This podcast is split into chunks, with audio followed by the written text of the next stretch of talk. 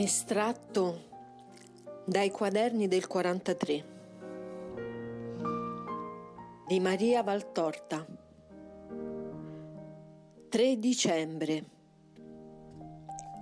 Dice Gesù.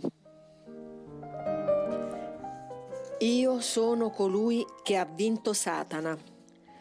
Molestia infinita mi ha recato da quando fui nel mondo scatenandomi contro l'odio del potere cieco e avido che sempre sogna che altri gli levi i suoi beni di usura, aizzandomi contro la classe dirigente immeritevole e che dei miei meriti si sentiva rimproverata.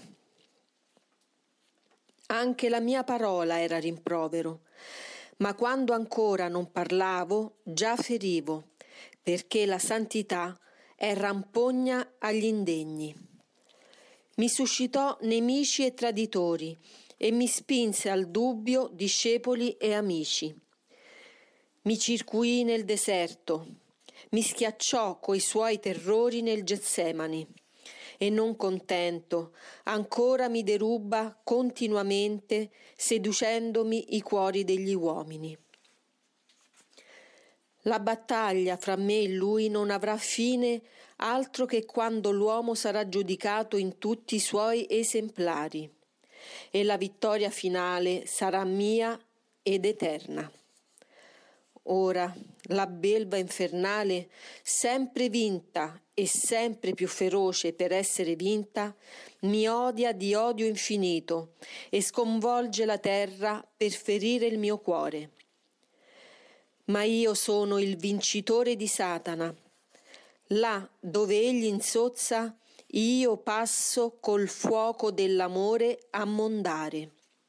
E se con inesausta pazienza non avessi continuato la mia opera di maestro e redentore, ormai sareste tutti dei demoni. Per mondarvi dal più grande peccato ho ubbidito al desiderio del Padre il più grande peccato era disubbidienza al comando di Dio. Da essa era venuta sete di potere, superbia e concupiscenza. Le tre furie che vi tengono sempre in loro potere quando non le sapete annichilire con una vita vissuta in Dio. Io ho riparato con la mia ubbidienza alla disubbidienza iniziale per mondarvi dagli altri peccati, mi sono addossato le misere vesti di iniquità che erano le vostre vesti. E per levare ad esse l'iniquità di tutta la stirpe dell'uomo, le ho inzuppate del mio sangue e in esso le ho deterse. Dopo è venuta la gloria, ma prima vi fu il dolore. Dopo è venuto il diritto di giudicare ma prima vi fu il dovere di espiare. Dopo fui fatto fondatore del nuovo Tempio nel quale è la fonte santissima dello Spirito settiforme. Ma prima dovetti io essere la vittima immolata per purificare la casa di Dio. E che vi pensate, o voi sacerdoti, ai quali pesa il lievo gioco dell'osservanza al vostro dovere? Che mi fu facile essere sacerdote? E quale fra voi, per quanto oppresso da cure, è oppresso da tormenti pari ai miei? Ma queste anime che vi affido, lo sapete che sono la parte che mi sono acquistata col mio morire?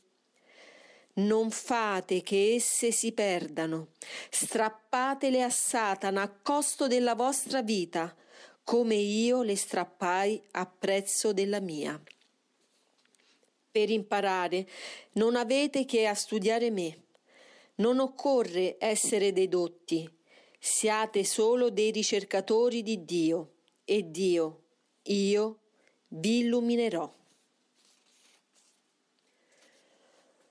Lo stesso giorno, alle otto antimeridiane, a me, dice Gesù. Mia madre ti ha parlato dell'ombra che l'avvolse come madre di Dio.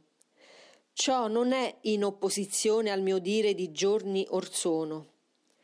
Se tutti notavano qualcosa di speciale in quella coppia che poveramente passava per le vie affollate come una luce e un profumo, ciò non illuminava la loro cecità e non aveva voce per la loro sordità di spirito.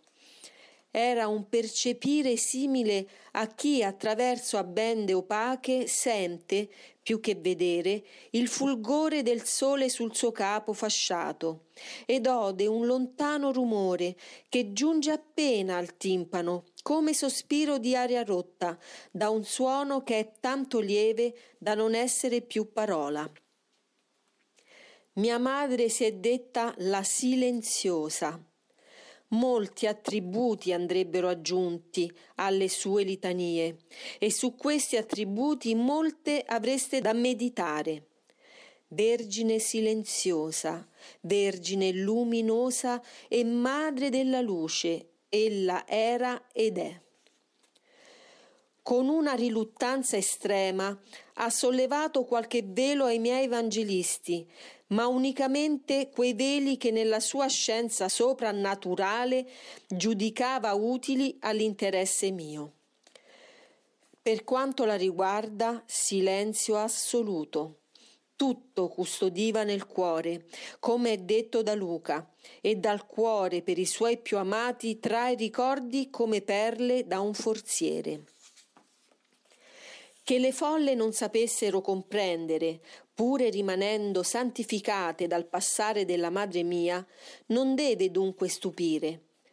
Erano, come ella ha detto, non dei santi, più o meno buoni avevano Dio lontano dal cuore e dove non è Dio non è luce. Che Dio abbia protetto la benedetta sotto il velo di una vita apparentemente comune neppure deve stupire. Dio non ama ciò che amano gli umani, le celebrazioni e tanto meno le autocelebrazioni umane. Si ammanta di riservo e avvolge nello stesso i suoi diletti. Il mondo è profanatore e Satana è tanto più astuto quanto più è vinto. Dio preserva dalle curiosità bavose e dai trabocchetti velenosi i suoi più cari, e se stesso in loro, poiché dei suoi strumenti ha gran cura, perché vuole da essi il compimento della loro missione Solo ai santi rende cognita la verità nascosta. Che Maria, dopo la mia nascita, apparisse ancor più donna comune, una giovane madre e null'altro, non deve neppure stupire come ostensorio dal quale era uscita l'ostia santissima, ella era ora la tutta santa per se stessa, ma non portava più il santo dei santi. E se si pensa che il Santo dei Santi, proprio nell'ora in cui riscattò con sovranità eterna la terra, coi suoi viventi, i suoi defunti, i suoi futuri, apparve agli occhi del mondo come un malfattore torturato per i suoi misfatti, è anche logico che la madre, dal momento che divenne la corredentrice e perciò riscattatrice della terra, apparisse una povera, semplice donna. Il tempo luminoso del mio formarmi in lei era trascorso ed il fulgore del gaudio che nella notte aveva empito il cuore di Maria, la grotta, i cieli, si attenuò all'alba nella quale cominciò a sorgere il sole della redenzione, sole tinto di sangue, composto di dolore infinito. L'aurora trovò Maria già immersa nel pensiero del tormento futuro. L'offerta era già stata fatta in mio nome e le due frasi più cristiane della terra si erano annodate l'una con l'altra, formando catena per strozzare il male. Ecco l'ancella del Signore.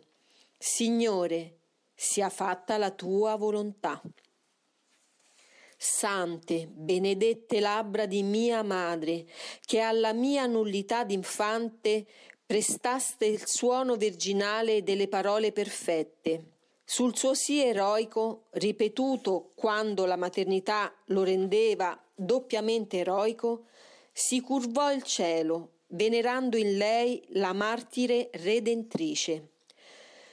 Come una collana alla quale giorno per giorno si aumenta una perla, ebbero inizio i giorni dolorosi di Maria. Alla fine fu il Golgota. È per questo suo lungo dolore che io vi dico, amatela. Vi benedico quando mi amate, ma per l'amore che date a mia madre, vi preparo più fulgida dimora in cielo. 4 dicembre. Dice Gesù. Quando nel cielo sereno si alza il sole al mattino, esso sorge dal lato di oriente. È da oriente che la luce a voi viene e sempre più si avanza e cresce sino ad empire il cielo di raggi e la terra di tepore e festa. Cosa c'è di più bello e grande del sorgere del sole ad ogni nuovo mattino?